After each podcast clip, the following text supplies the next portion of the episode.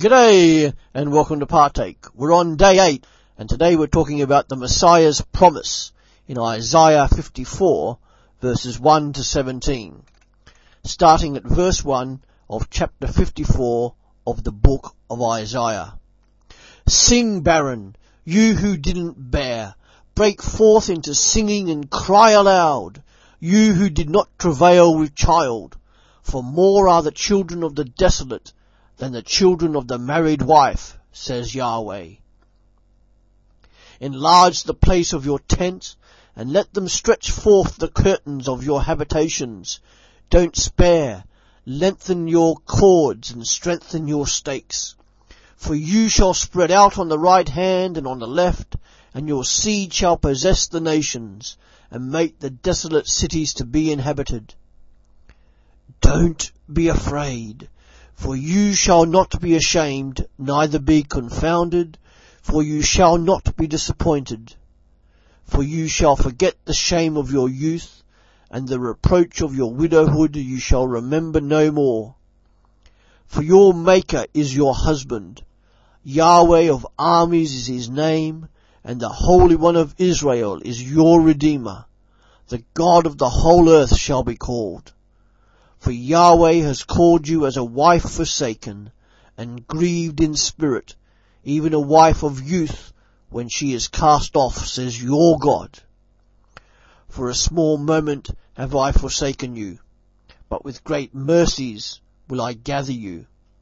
In overflowing wrath I hid my face from you for a moment, but with everlasting loving kindness will I have mercy on you says Yahweh your Redeemer. For this is like the waters of Noah to me, for as I have sworn that the waters of Noah shall no more go over the earth, so have I sworn that I will not be angry with you, nor rebuke you. For the mountains may depart, and the hills be removed, but my loving kindness shall not depart from you, neither shall my covenant of peace be removed, says Yahweh who has mercy on you. You afflicted, tossed with storms and not comforted. Behold, I will set your stones in beautiful colours, and lay your foundations with sapphires. I will make your pinnacles of rubies, and your gates of sparkling jewels, and all your walls of precious stones. All your children shall be taught of Yahweh, and great shall be the peace of your children. In righteousness you shall be established. You shall be far from oppression, for you shall not be afraid, and from terror, for it shall not come near you. Behold, they may gather together, but not by me. Whoever shall gather together against you shall fall because of you. Behold, I have created the smith who blows the fire of coals, and brings forth a weapon for his work and I have created the waster to destroy. No weapon that is formed against you will prevail, and you will condemn every tongue that rises against you in judgment. This is the heritage of the servants of Yahweh, and their righteousness which is of me, says Yahweh. You may recall back on day four in Isaiah 52, Isaiah started talking about a great homecoming for all those who believed and obeyed. Then on our day five, Isaiah gave a picture regarding the sacrificial suffering of this Messiah servant. Now in Isaiah chapter 54, we see the reason for the suffering. We see that because of this coming Messiah's suffering and subsequent exaltation and vindication, that God will make a new covenant with all the peoples of the world. God has always kept the promises he made with people promises to Adam, Noah, Abraham, Moses and David were also kept by God. God is ever faithful and always true to his word. And here, God reminds them through Isaiah of three promises or covenants he has made. Abraham, Moses, and Noah. Firstly with Abraham, and here in Isaiah chapter 54 verses 1 to 3, God reminds the people through Isaiah that God has always kept his promises to his people. If they looked back at the covenant promises made to Abraham, they would see this. When they go into exile, keep hold of the promises of God and be obedient to Him. God is always faithful and wants their total obedience. And how, how are these verses of Isaiah 54, 1 and 3 meant to be a reminder of the covenant with Abraham? They mention the barren woman, verse 1, the tent, verse 2, and the descendants, verse 3, which would all bring to mind God's promises to Abraham. The barren woman would be a reminder that Abraham and Sarah were aged and childless. The tent would act as a reminder that Abraham was a tent dweller in an alien land. The descendants would remember that they themselves are descendants from Abraham. And God has promised in 54 verse 3 of Isaiah that they will return to the land of Abraham and populate there once more. This Abrahamic covenant is a link to all of God's activities and programs until the end of time when Jesus Christ returns to gather his people to himself. That is how important it was, particularly to Israel. The covenant had aspects for Abraham personally, as well as aspects that applied to all nations. And then Isaiah goes on to the covenant with Moses. In Isaiah 54, 4 to 8, God moves to the covenant he made with Moses in Exodus chapter 19 verses 5 to 8. When as a young nation Israel was in exile and slavery in Egypt, it was an embarrassment to her. Now as a nation she was like an aged widow. She was due to be in exile again, but in Babylon this time. But just as God made the covenant with Israel on Mount Sinai after escaping from Egypt, Egypt, so too would God restore her to himself once again and be her husband and redeemer. And the covenant with Moses begins with a stipulation. Now if you will obey me and keep my covenant, you will be my own special treasure from among all the peoples on earth, for all the earth belongs to me. This covenant was to Israel in order that those who believed God's promises to Abraham would know how to live righteously and obediently. Then thirdly, God talks about his promise to Noah. Going back even further in Genesis chapter 9, verses 1 to 19. Now instead of just a covenant with Israel, because Israel didn't exist at the time, this was a covenant with the whole world. After the flood, Noah and his descendants spread throughout the world, east and west, north and south, bringing new life and God's blessings to all parts.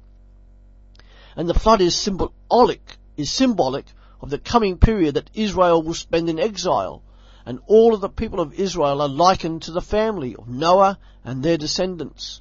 God will protect them in exile, just as he did Noah and his family through the flood. God has always kept his promises to Israel, but Israel had not always been faithful to her God. And then the Lord talks about the future, the now but not yet. A great city is built to house all those who are God's people as a reward for their obedient faithfulness despite trials, sufferings, and persecution. Here Isaiah links also to the coming Messiah. Remember the Messiah was also a disciple taught by God. Isaiah 50 verse 4. Then so were these people. Isaiah 54:13. Just as the Messiah had suffered, Isaiah 53 verse 4, so would they. Isaiah 54 verse 11. Just as the Messiah was justified and vindicated, Isaiah 50 verse 8, so would they be, Isaiah 54 verse 17. Those who serve God Almighty with faithful obedience will always share in the sufferings of the Messiah King, but also participate in His glory because they are the Messiah's children and because of the Messiah's servants' sacrificial suffering, they will be able to live in the city of God forever. God is going to make a new covenant with people, and he can be trusted to keep his promises. And how is Jesus this Messiah? Do you remember that verse from Zechariah where Jesus is the tent peg? He holds the tent together and he also starts the new covenant. Both the prophets Jeremiah and Ezekiel talk about the promise of this new covenant that God will have with all of humanity. And what is this new covenant that God is making? Four features of the covenant are Regeneration. God will write his law on the hearts of people. Jeremiah 31 verse 33. Restoration. God will be their God and they will be God's people. Jeremiah 31 verse 33. then there's the, the promised Holy Spirit where God will live inside people and they will be led by Him. Jeremiah 31 verse 34. And then finally there will be justification because sins will be forgiven and removed eternally. Jeremiah 31 verse 34. And what does all this have to do with Jesus? This new covenant is sealed only through the perfect sacrifice of the God-man Jesus on the cross as spoken of in Isaiah chapter 53. Jesus' blood ensures the truth of this new covenant. His death pays the penalty for the sins of all people who say yes to God and His new covenant. This new covenant is contrasted with the old covenant, or the Moses covenant that we talked about, because this new covenant finalizes what the Moses covenant could only point to, that the follower of God living an obedient righteous life, conforming to God's holy character. In this way, Jesus is also the Redeemer of the church, and the Redeemer mentioned in Isaiah 54 5 and verse 7. He is the Redeemer spoken about by Job in Job 19:25. And Jesus Christ is the husband of the bride, the church.